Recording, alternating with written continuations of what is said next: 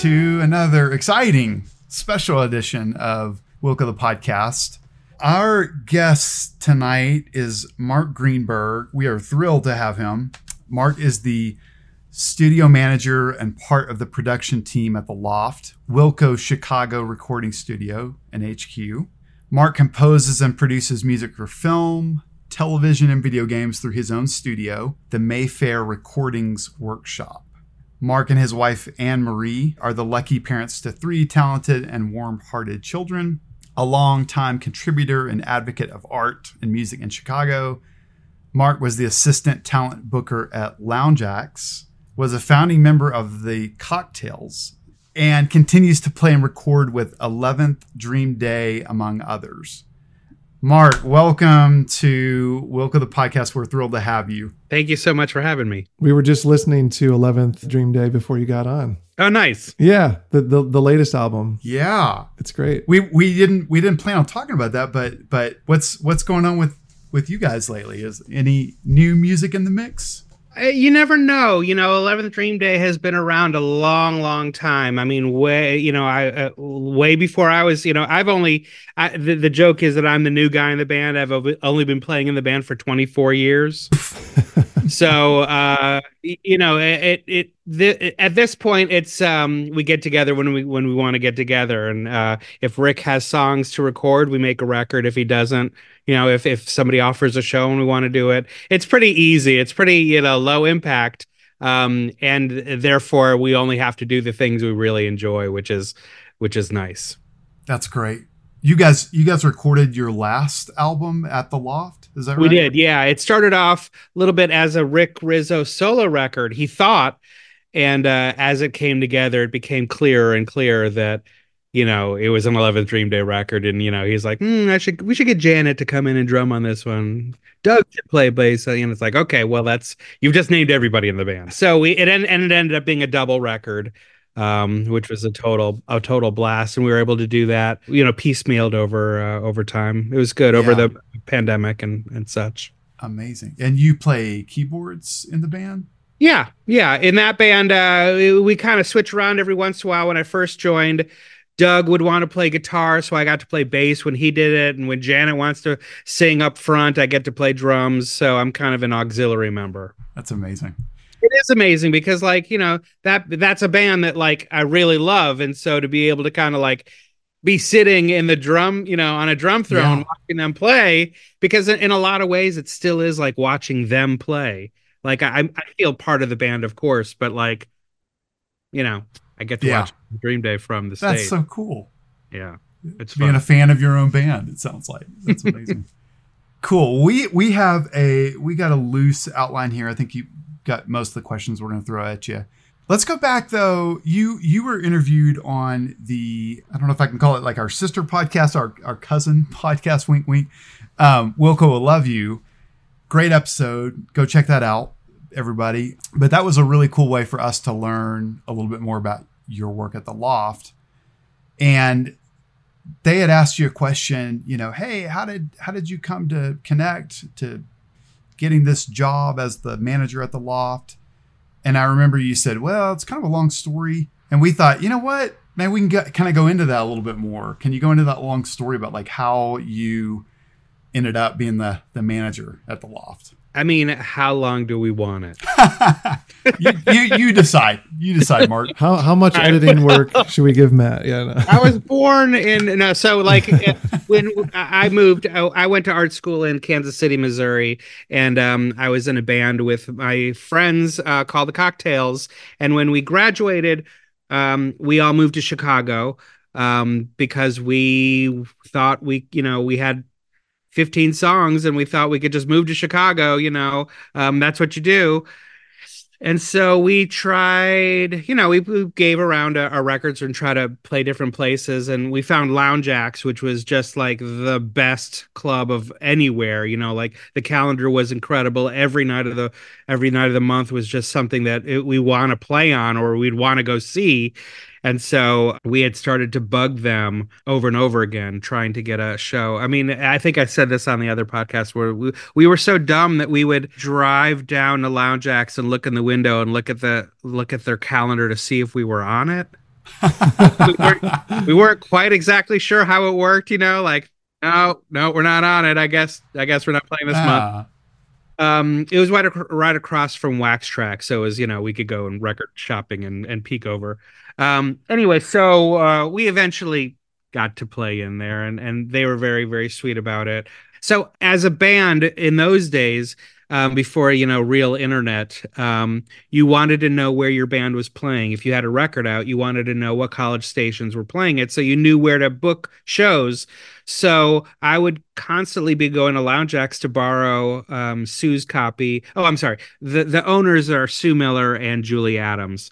Um, and so I would constantly be going to borrow their copy of CMJ, which I think came out every two weeks, to go like look at all the playlists and see who is playing the cocktails, and then like, okay, we're being played in Pittsburgh. Let's let's let's book a show in Pittsburgh. We're being we're p- being played in Champaign and so um, I would bug her so often that finally w- one time when I went there to bug her, the place was stuffed with people. The outside was full of people, and I guess Poi Dog Pondering, um, which was a really big band at that moment um, on Sony and just like you know really exploding. Um, we're playing like a week of free shows, or not free shows, but like unannounced secret shows. And Sue told me to answer the phone. You know, like the phone, just, it just doesn't stop ringing. You know, I mean, I was just there to borrow a magazine and go across the street to Kinkos and answer the phone answer the phone. so I just answered the phone for hours until the show got too loud where I couldn't answer the phone anymore. And at the end of the night, she said, "Come back tomorrow and answer that goddamn phone." And wow. so I did that, and so I, I, I sort of became her assistant, for, like from that, you know, like, hey, come back on Monday and let's listen to demo tapes. Um, That's so, cool. Yeah, it was great. Um, because I, I, the club was great anyway. You know, just going there was great. Uh, playing there was great, and now like getting to you know be be there during the day and, and and assist her, you know, and see how the calendar came together, and really get an education and um and and get to see.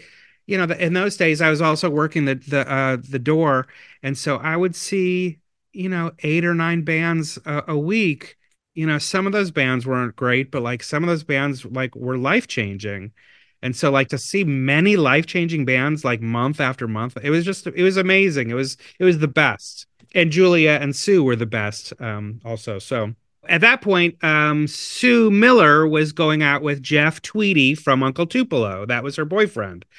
And um so i knew jeff. We were maybe you know 22 23 is when i first met jeff and um, you know, got to see Uncle Tupelo and got to see him finish that out and start Wilco.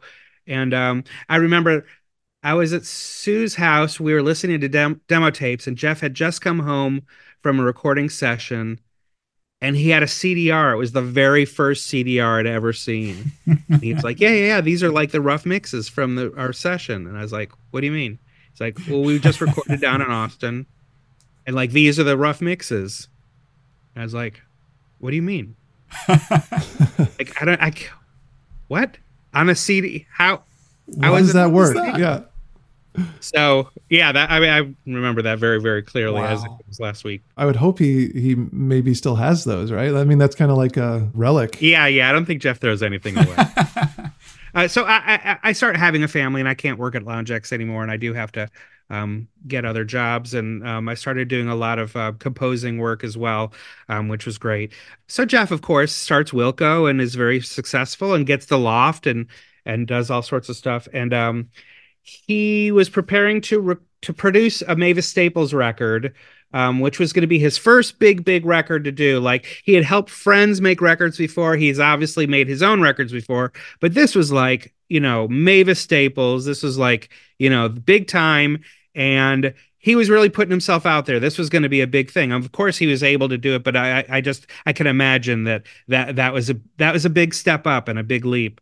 And so he was going to do it with Jim Scott, who is, uh, you know, he's done a, a, a million huge records. Um, and I guess Wilco had worked with him pri- prior to that. Anyway, so Mavis lives here in Chicago. She flew her band in from California, and they were ready to record.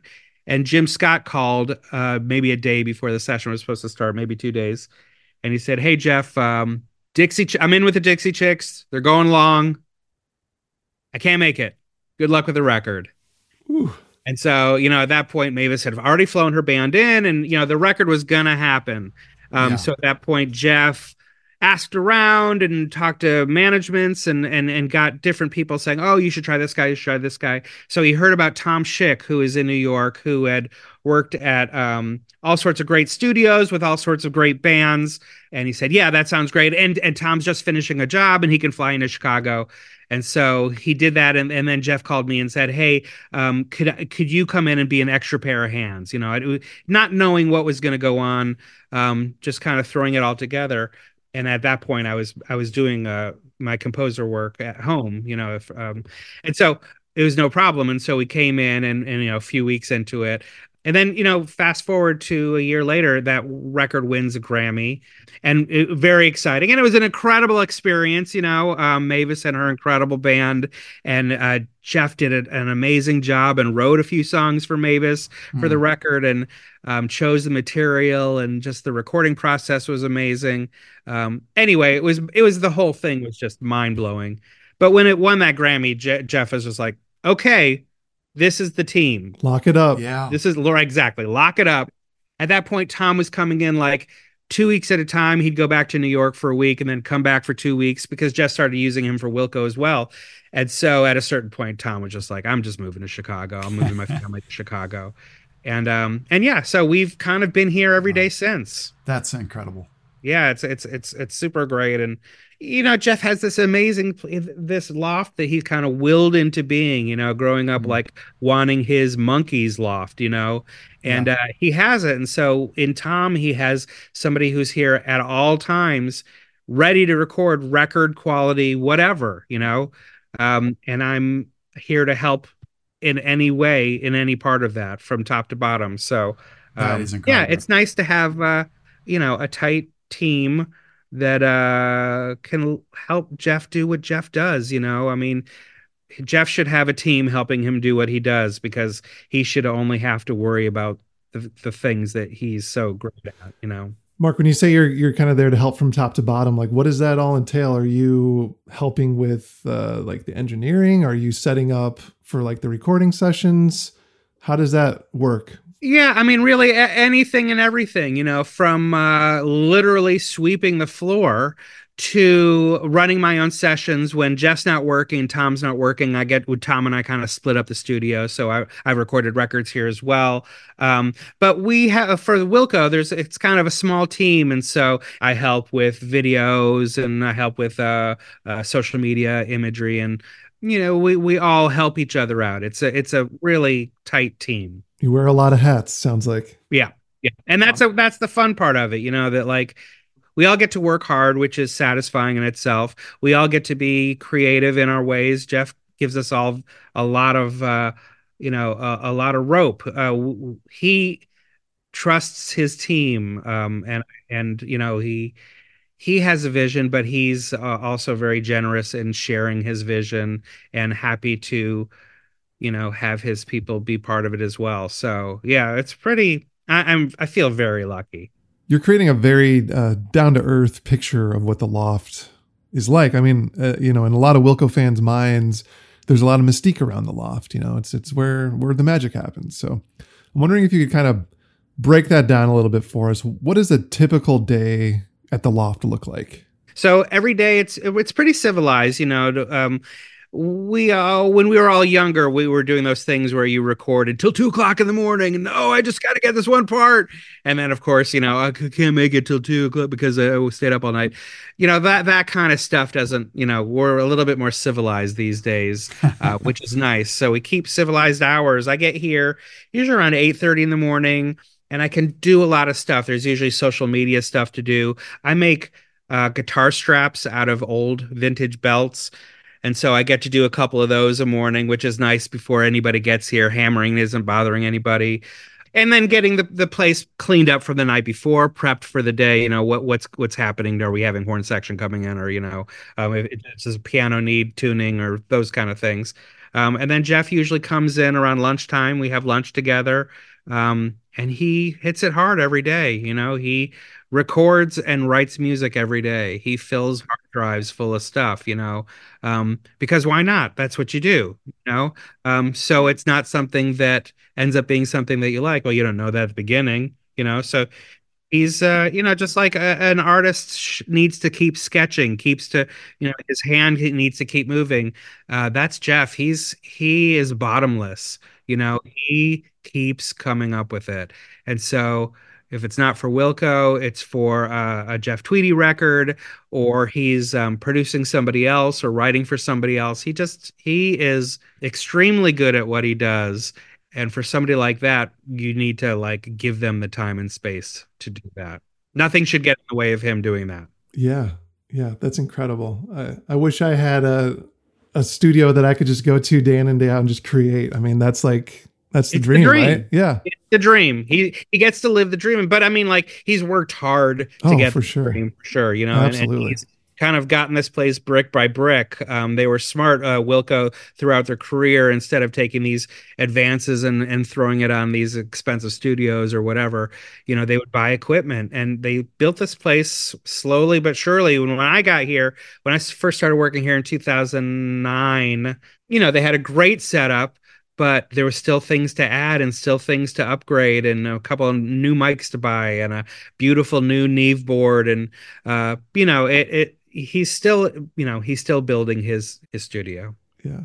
You know i, I want to call back to the guitar straps you mentioned. We we interviewed um, ej and julie glazer a while back and they're uh, nice. uh, EJ, EJ was talking about how when he went to the loft when they recorded for the carpool karaoke yeah. uh, he was talking about how you i think you gave him one of those straps and he was he showed it to us on on zoom and he's like yeah. that's so cool yeah it's really it's really really fun. I started doing that um, just kind of as a one off for for a, a, birthday for Jeff. Um, uh, Jeff's the kind of guy who buys himself anything that he wants, and so for years I was just buying him belt buckles that said Jeff. Just because I knew that wasn't he was never going to get that for himself, and it became this funny collection.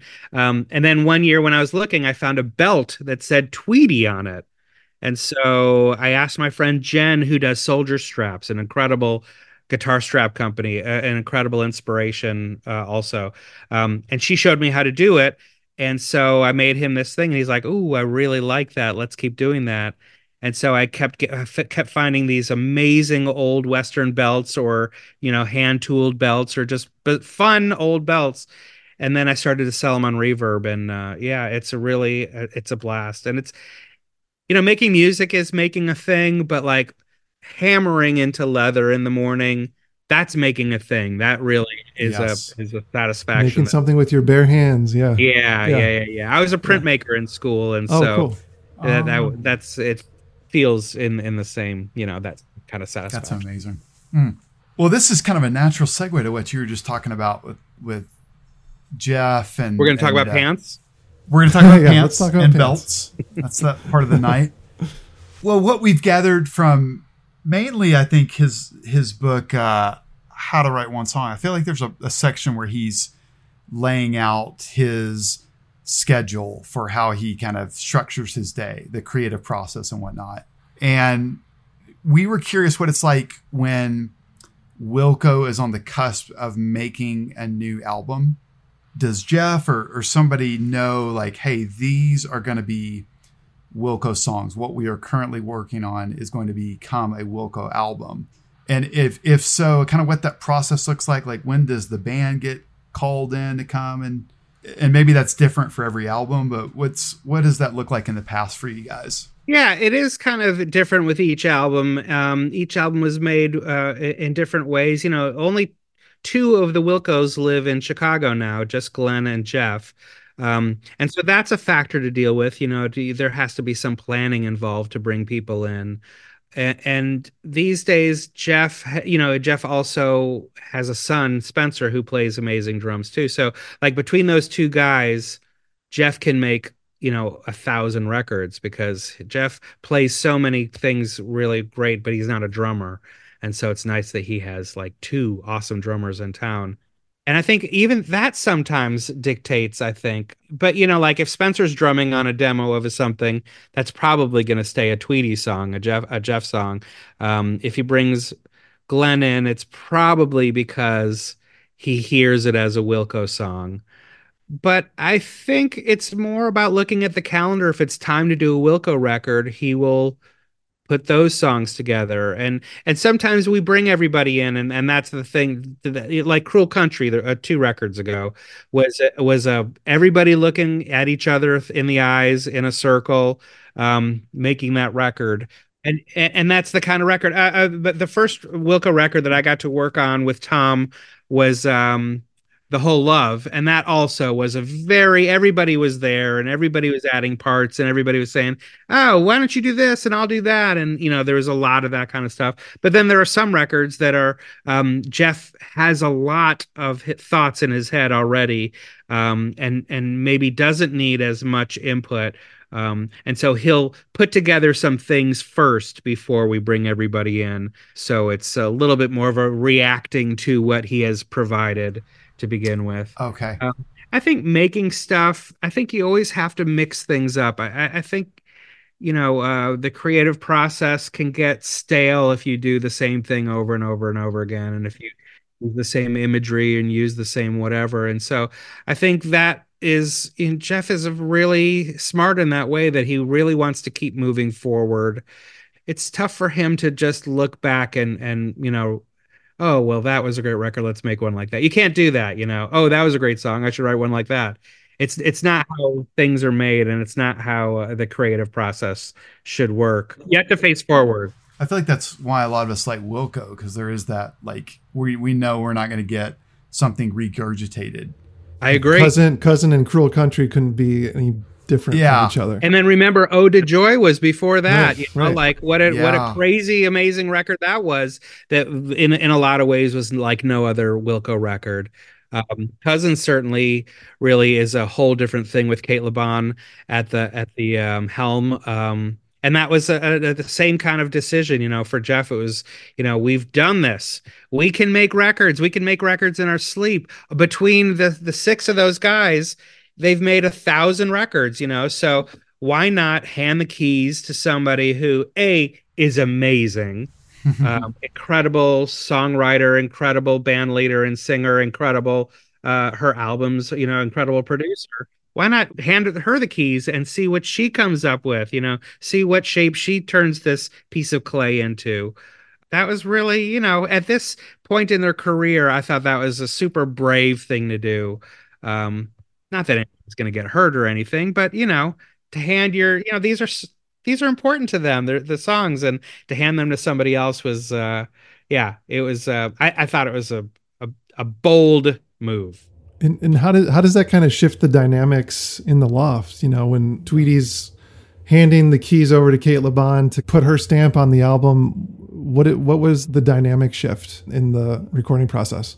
I think in a lot of ways, Jeff is prone to gravitating to a certain propelling drum something. You know, we all love, you know, bands like Big Star or Bad Company or, you know, things like that. And so, not to say that you're just heading in those directions, but like things that, are a, a little bit more looser or or the sound of a rock band, you know.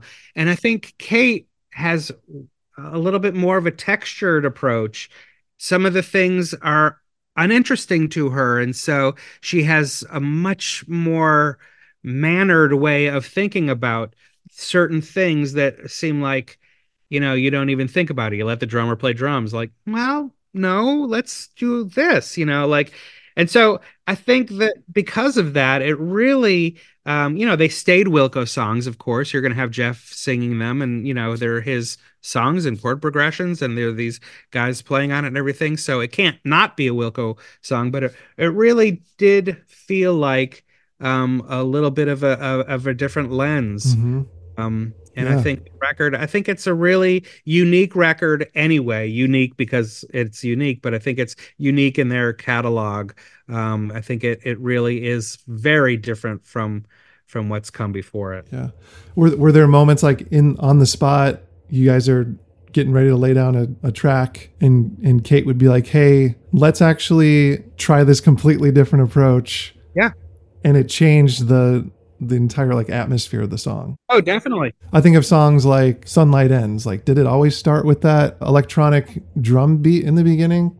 Because the first time I heard that, I was like, this doesn't sound like anything Wilco's done before. And that, Yeah, that to. Lance's point, that's what it is so exciting about Wilco, right? Is they're just constantly trying on new uh, sounds and evolving, and we get these really interesting records as a result. Yeah, it's kind of like, you know, you've thrown all your life with your right hand, and then somebody says, you know, you should really try throwing with your left hand. You Yeah. know, like it, it, it was those kind of things where, like, huh, okay, yeah, let me try that. Um, and and you know, it it got to the point where she and she and Jeff also, you know, they they really came together in, in great ways, and he really listened to a lot of her thoughts, and and he also trusted her even when she would come up with something that maybe what you know wasn't what he would think to do or and, and maybe he even thought to himself no that's not what we do. I, I think you know I, he was better off for um, letting her letting her steer it We had, we had in our, our notes here, Mark, that uh, Cate Le Bon actually quoted you in Uncut Magazine as uh, describing Cousin as Wilco, but with a new lighting director. right yeah yeah yeah totally Just kind of a new approach. Yeah. Yeah, it really was. It, it was like, you know, we always see them head on, but she got them from an angle, you know, in a shadow or something. She has a really unique vision. She's a really amazing artist in all ways. So it was uh it was really cool to put this these songs in her hands. Do, do you foresee, I'm going off the script, Lance. Um, Yeah. I've do you foresee Wilco kind of taking that same approach for the next album? Like maybe bringing in, continuing to bring in outside producers, maybe not exactly Cate Le Bon, but Hard to say. yeah. hard to say. Yeah. I think um it, that was great, and I think maybe a big part of that decision was because it was Cate. I think maybe there's I, I you know I can't really think of the the other person that would be good in that position. Yeah. yeah. And again, a part a part of making records is the making of records, and Jeff loves to be the producer, loves to be you know loves to call the shots and and bend things the way he wants them bent. So um, I, I- I think the other thing that Jeff does, which is great, and I think a lot of people do, a lot of uh, a lot of uh, visual artists as well, they bounce off their last thing by push off of it to the next thing. You know, Yeah. so they follow the next thing. It's it's a it's um it's a way to push you into something that in the opposite direction. So it's hard to say. You know, I'm listening to stuff that Jeff is working on now, and you don't know what it is until it's finished, but it, it's in its own new path. Nice.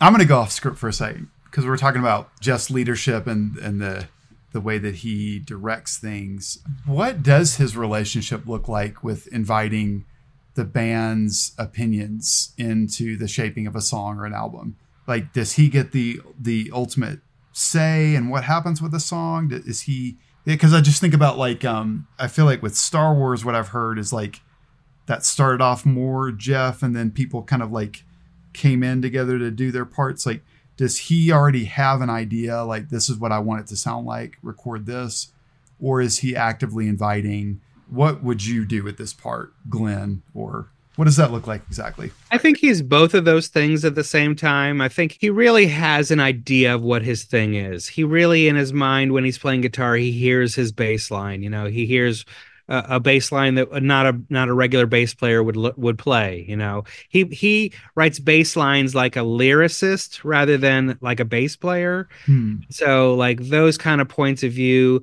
give him his own way into his own songs. But at the same time, when you do everything and it's all all from your own head, sometimes that can that little echo chamber can just be it, it's it's it's a difficult thing and it's nice to have you know these guys break that up with their own thing or like you know find the note that he wasn't thinking of or you know this one section is a counter to the thing that he was doing and all of a sudden that means something or feels you know emotionally different.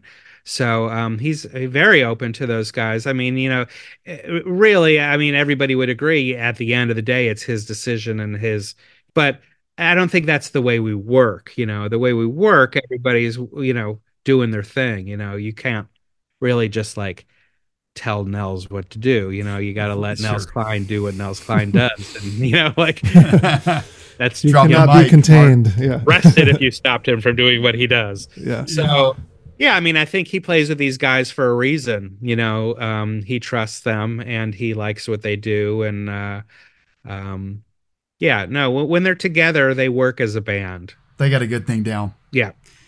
Well, Mark, one of the questions we had was, and you were already kind of alluding to this, but are you able to tease anything about what's what's in Wilco's future? Are they? Is it too early to be talking about album fourteen? Um, It is too early, yes. okay. One I, can I hope. can't really. There's not really much. Um, you know, 2000, uh, 2024 is is a little bit of a less active year for Wilco. Um, they have Japan and Australia coming up. We have our Solid Sound Festival in June, the end of June, and they'll do a few dates, I think, around that. And I think that's about it for 2024. Wow. Um, Well, 2023 was like nonstop. So I, Exactly. I and totally 2023 understand. was like kind of like two records, and one of those records was a double record. You know, so like yeah. they've been they need Yeah. a break. pretty busy. Yeah. Yeah. Mark, do you do you get to go to Solid Sound? Do you go ever go on tour with those guys? I never go on tour. No. Um, But you go to the the bigger like festival type yeah, stuff. we, we, I've, I've we all kind of play a part in Solid Sound. cool. Um, we also have a festival that's happened in Mexico three times that we all get to go to as well, which is a total blast. We uh, they did a residency in Iceland uh, last year, and we all got to go to that as well, which was super super fun. But um, no, they're they're on you know it's they're they're they're at work when they're on tour, yeah, you know. yeah, And and we we like to keep the studio rolling when they're gone. You know, when they're gone, Tom and I split up the calendar, and we get to do outside stuff that just is kind of like waiting in the wings for uh, available time. Well, we'll, we'll we will be at Solid Sound uh, as Oh, well. This is our our second time going, so Yeah. maybe we'll bump into you there. That'll be fun. It's it's a great lineup this year. I I just I, I'm so excited for it. Yeah, Mm. for sure. Mark, before we kind of move into our last like lightning round, we call it. You mentioned earlier, just to call back, you know, Wilco's kind of built the loft brick by brick, piece by piece, and I'm looking behind you in your in your background, and we got just to describe to our listeners. Uh, first of all, we have a disco ball, which is awesome. Got some nice mood Yes. lighting, but then we have several. It looks like toms and snare drums, maybe up, up near upper uh, left, and then several guitars below you there. Man, I can't even count Look at that. I'm seeing here. so, you know, we're we're always seeing on the Lofts Instagram you're you're posting these like outlandish guitars. I think I saw one the other day that had elk horns or something, some sort of like Viking esque uh, horn piece. Where where do you got where do you come across these and talk to us a little bit about the the process of procuring these hundreds of guitars, these instruments that you have at your disposal? Well, Jeff, the the next guitar will be the last guitar. You know, the next guitar will be the last guitar. Um, he just, you know, they're his tools. So you want really good tools, and every once in a while you'll see a tool pop up, and you I want that tool. Um, he has an incredible collection. Um, the best part of it is, is it's not just a stodgy collection like a lot of people at this level collect, you know, super like, oh, it's all this or it's all this year or it's all, you know, stuff that's worth this much and over.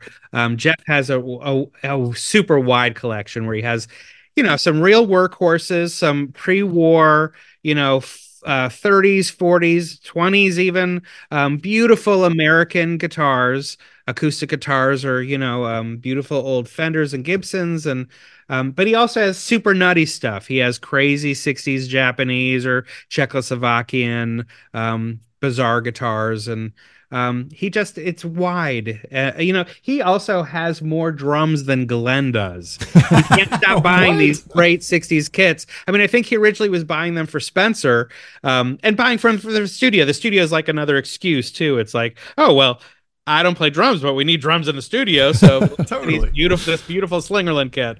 Um, so you know it, it, things like that. But we also have like tons of crazy weird little keyboard things or or little turn of the century you know um zithery kind of things little electronic toys and um, it's just f- you know all the colors you know you want all the tools you want all the colors this place is big you know so it, we can put all the stuff in here um, no it's a great collection and it grows every day we try to sell some stuff we try to do these loft sales i think we've done three or four of them where we'll put together, you know, a pile of like 60 instruments and some other things and they sell really quickly and it's great. And then like the day after you can't even like where were they because it's still full.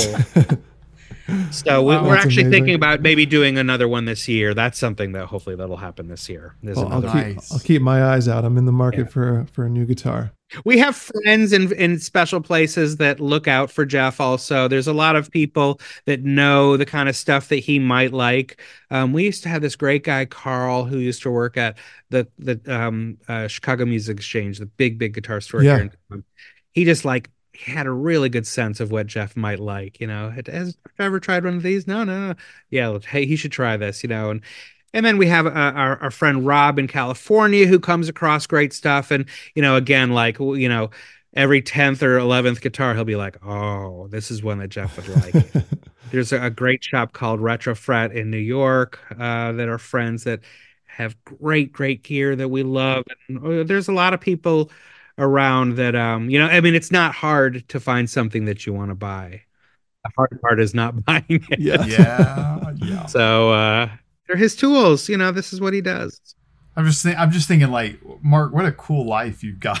like getting to like hang out there and be around all these tools, these creative people, yourself included. That's, I feel incredible. lucky. Yeah, no, I feel lucky. The, the, and and again, um, Jeff is very sharing with his creativity and his creative space, and yeah, no, I feel super lucky for sure. All right, so we, we do this thing with our our uh, interviewees, our guests, uh, called the lightning round. Very original. you work with Wilco, but we assume you're also a fan of their music, right? So we wanted to know, Mark, a few of your favorite Wilco album songs. So we, we can start with this question: What is your favorite Wilco song? If you had to pick one, It changes all the time. Um, currently, it would I would probably say uh, "Country Song Upside Down." Oh, That song is to freaking die for. That is just that song kills me, drop the mic. right? I found a song upside down, a country song like a trout. But you know, like I would also say, you know, Art of Almost and One Sunday Morning because hmm. th- that was the first record, the first Wilco record that I was here for, Yeah. and so those are special to me anyway. But what's what amazing songs they are! I mean, it changes all the time. Cars Can't Escape is a great song. we just did a, a deep dive into country song upside down on our last episode. Oh, nice! Yeah. Yeah. What Yeah. a song! You know, like get a lump in your throat right away and it not go away. Yeah, it's a good one. Mark, was that was that song recorded?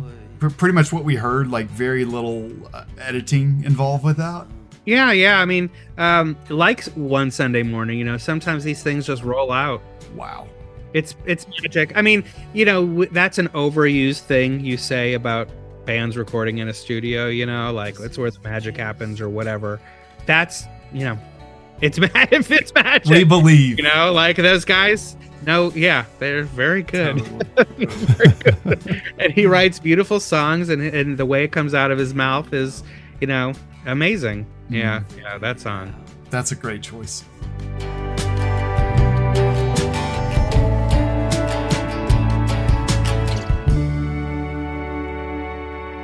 What do you think is the most underrated Wilco album? Definitely Ode to Joy for the reason that, you know, they were two weeks into their tour and uh, the pandemic happened and they, they had to cut it short. And so that record really never got the full touring treatment that it should have. Wow. Um, and so I think for that reason, uh, it doesn't make a lot of people's, you know, request lists or, you know, it just, you know, there's some songs that have that, that have hung on into into the live set, but like it just never really got its moment. Um, and it's an incredible record. It's a really like there's some strange orchestral ways of doing things on that record. The way Glenn, you know, it's not really kit drumming, you know, he kind of pulled it apart. and um and and drums are way up front on that record too. Mhm. They're like you know the centerpiece.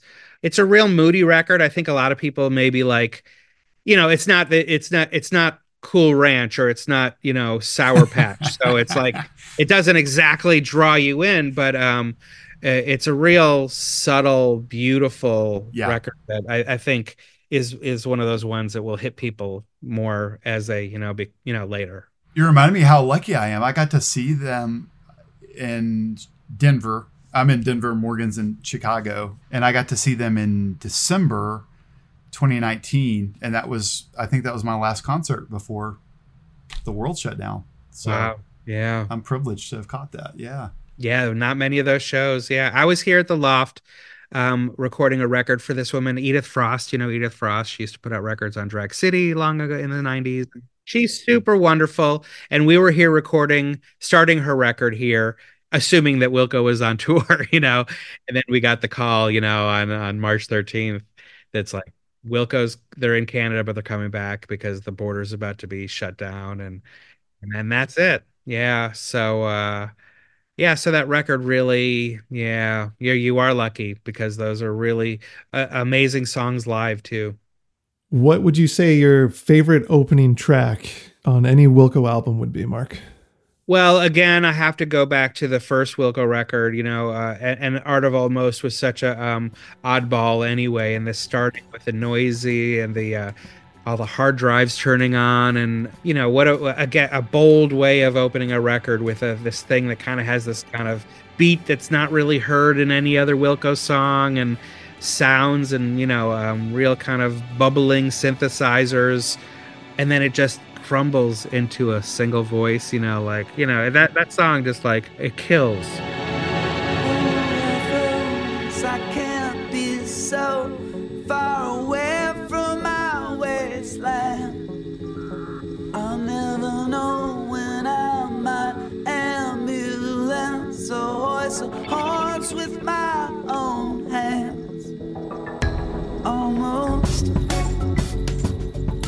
know it's kind of it's everything it's a huge ride hard to beat that It's like you've never heard another Wilco song, or or for that matter, like I haven't heard many songs that sound like Art of Almost.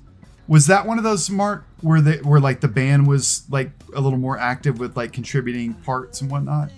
Yes. Oh yeah, definitely, definitely. But also that song started completely different. And I think maybe I can't remember if it's been released or not, but the original version was much more like a, a like a R&B song, you know. It was way more of a, a you know, like it just had a little bit of a groove to it and um, it kind of grew into that you know like nine drum kits and bubbly this and bubbly that and then the huge knells that you know freak out and um, yeah that that was a song that throughout the uh, the process of the whole love just kept getting like oh yeah this is oh got to build this here Like, we'll Oh build my a, goodness. we got to build a porch on this you know and yeah that that took a lot of effort but The uh, blueprint changed several times. Yeah. What a success! Wow. Yeah, yeah. But yet on that same record, one Sunday morning l- poured out. You know, like that Yeah. pretty much a performance. You know, that's just a that's just Wilco doing what Wilco does. This is how I tell it.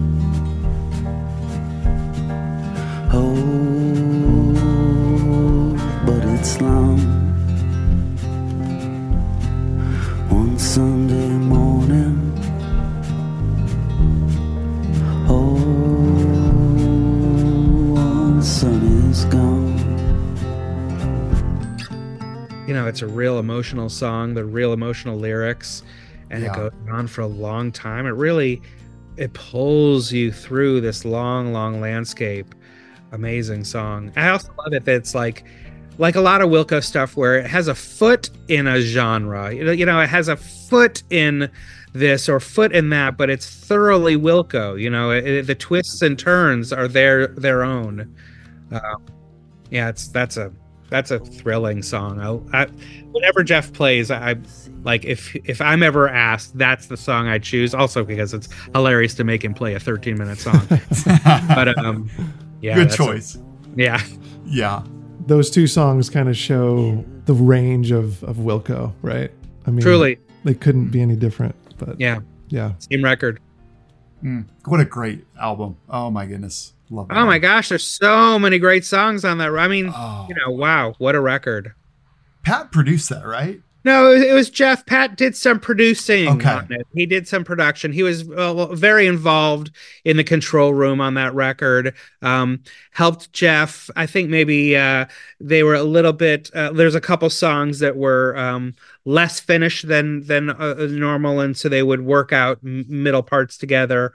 Um, Pat was very involved in it. I mean, I, I, Okay. I think he got a um, an additional production credit, but um, Okay. Still Jeff kind of at the at the helm. And but yeah no Pat and, and so Pat lives in Nashville and that's what Pat does too you know he's a he's a producer you know because that guy I mean uh, the knowledge base in, inside of Pat's head is is incredible you know he really he's a keeper of the licks also you know he he is an incredible piano player and plays what you want exactly what you want him to play. He's an incredible guitarist and it's so funny that Wilco has three bass players, you know, like, and each one's better than the next. They're all amazing bass players.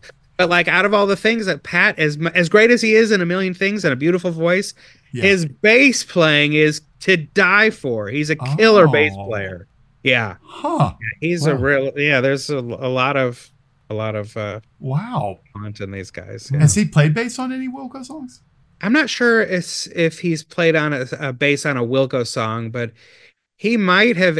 I can't remember if this was the the final take, but when they did "You and I" with uh, Feist, I think it might have been a demo. I can't tell if it was if it went final or if it was a demo, but he played bass in the studio that day on it. So I again, I don't know if that's what ended up being the album version, but more bands should really be knocking down his door to produce Hmm. them. Sure. Mm, that makes sense. also a talented photographer. While we're while we're piling Yeah. on to Talented Pat photographer. Shout out to Pat. You know, he's he was touring as part of the Big Star, you know. Um, and he's like, you know, buddies with the zombies, and you know, he just he he his musical he has so much talent, he can hang with the best of them. Yeah. Okay, Mark, if you could only recommend one song from Wilco to somebody who's never heard of Wilco, this is Can't. your elevator pitch. Can't do it. Can't do it? No. I mean, I just like eh, here first I want I need to start with I don't care to talk anybody into anything. You know what I mean? Fair. Yeah, fair you know enough. like uh, oh the thing that's great about the music that i love is how i feel about it you know? I don't care if anybody else likes neil young or if anybody else likes Andy Shauf or if anybody else likes azita. I those things are meaningful to me. So you know i have three kids you know and and their musical tastes overlap a little bit with mine but they should have their musical taste and they should find the emotion in their music. They shouldn't be you know they shouldn't have i don't i don't like talking to anybody things like that I love know? that. Great Yeah. answer. Great answer.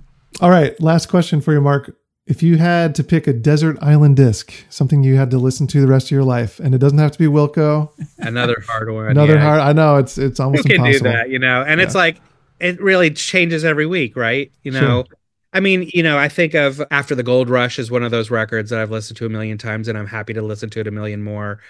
Devo's Are We Not Men? The Feelies, Good Earth, uh, Joni Mitchell's Court and Spark. I mean, all of these records I could listen to forever on repeat. Yeah. Mm, Currently, it's Cate Le Bon.